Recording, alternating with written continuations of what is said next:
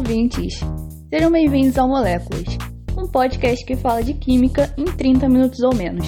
Produzido pelo professor Cetric Greiben, do Instituto de Química da Universidade Federal Rural do Rio de Janeiro, com uma equipe de discentes do curso de Licenciatura em Química da Universidade.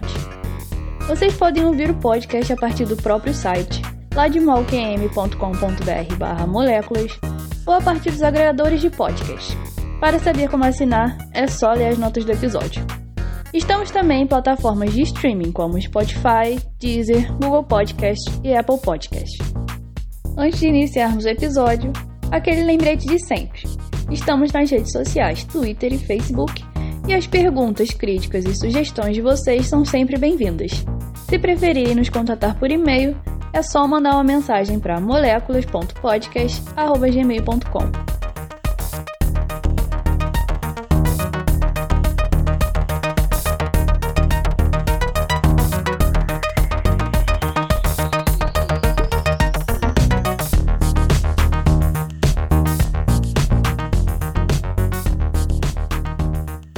Olá pessoal, aqui quem fala é a Thaís Lopes, diretamente do estúdio portátil de onde o frio mora, vulgo região serrana. E no episódio de hoje, a gente vai falar um pouquinho sobre conservantes de alimentos. Bem, para começar, os conservantes estão dentro da classe de aditivos alimentares. E segundo a Anvisa, a definição de aditivo alimentar é, abre aspas, todo e qualquer ingrediente adicionado intencionalmente aos alimentos sem propósito de nutrir e com o objetivo de modificar suas características físicas, químicas, biológicas ou sensoriais durante a fabricação, processamento, preparação, tratamento, embalagem, acondicionamento, armazenagem, transporte ou manipulação de alimento. Fecha aspas. Ou seja, os aditivos são utilizados para manter a boa qualidade do produto. Ainda segundo a Anvisa, o aditivo cuja função é conservar é definido como, abre aspas, substância que impede ou retarda a alteração dos alimentos provocada por micro-organismos ou enzimas, fecha aspas.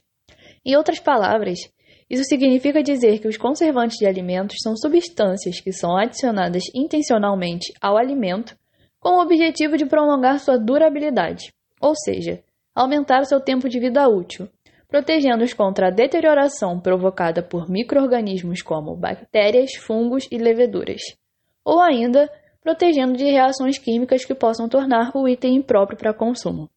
Além disso, a adição dos conservantes procura não alterar as propriedades físicas, químicas e nutritivas do alimento.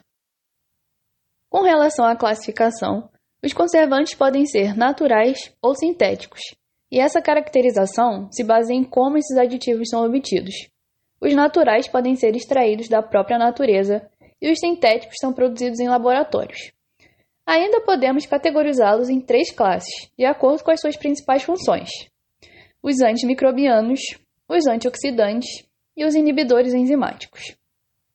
Quando a gente fala dos antimicrobianos, eles têm como principal ação inibir o crescimento de micro-organismos nos produtos. Um grande exemplo é o sal. Quando a carne é salgada, o sal, ou seja, o cloreto de sódio, absorve a água presente na carne e evita que a carne absorva a umidade do ambiente. E assim, os micro-organismos que podem degradar a carne não possuem a água necessária para se multiplicarem, o que mantém o produto conservado por mais tempo. Além disso, o cloreto de sódio absorve a água presente em bactérias através da osmose, o que leva à desidratação e morte das mesmas. Já os antioxidantes, eles atuam na diminuição dos efeitos oxidativos provocados pelo oxigênio. Ou seja, eles impedem que o produto oxide, que reaja com o oxigênio.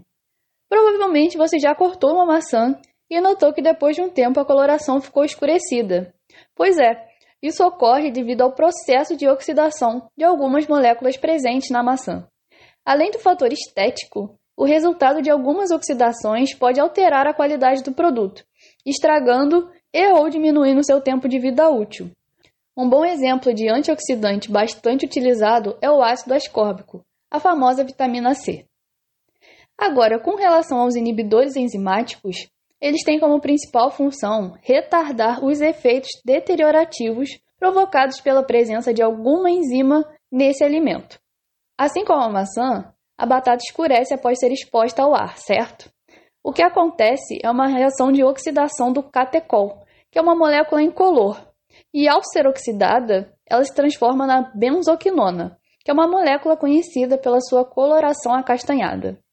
E essa é uma reação lenta, e devido à presença da enzima catecol oxidase presente na batata, é acelerada e acontece rapidamente.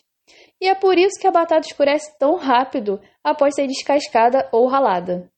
Então, em outras palavras, os inibidores enzimáticos atuam em enzimas como essa, impedindo que acelerem as reações que alteram o estado físico e químico dos produtos. Agora, se você quiser saber qual conservante está contido no alimento, basta olhar a embalagem do produto. Aqui no Brasil, o nome do conservante não aparece por extenso, mas sim através de um código de numeração do Sistema Internacional de Numeração de Aditivos, o INS, que conta com todos os aditivos registrados. É importante ressaltar que o INS não pressupõe que os aditivos possuem toxicologia aprovada, e a lista geral dos aditivos alimentares e seus respectivos códigos estão nas notas do episódio, caso vocês queiram dar uma olhada. Bem, já falamos das classes dos conservantes e como identificá-los nos alimentos. Agora faltam as vantagens e desvantagens do seu uso. Primeiramente, a utilização dos conservantes, de um modo geral, reduz o desperdício na produção e estocagem, porque é possível manter os alimentos armazenados por mais tempo, o que diminui a quantidade de produtos perdidos antes mesmo de serem vendidos e possibilita a expansão de vendas para locais mais distantes e mercados maiores.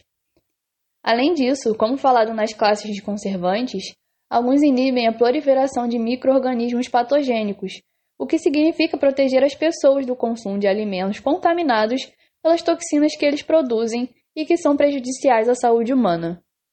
Com relação às desvantagens, a principal é relacionada ao seu potencial de dano ao organismo, porque embora nos proteja de toxinas de micro-organismos, existem diversos estudos que relacionam esses compostos a distúrbios e doenças, como por exemplo alergias, autismo, obesidade e câncer. Apesar disso, órgãos como a Anvisa regulamentam e disponibilizam essas listas para diferentes categorias de alimentos com as quantidades máximas permitidas. Assim, a única recomendação que fica é que a ingestão desses conservantes seja moderada.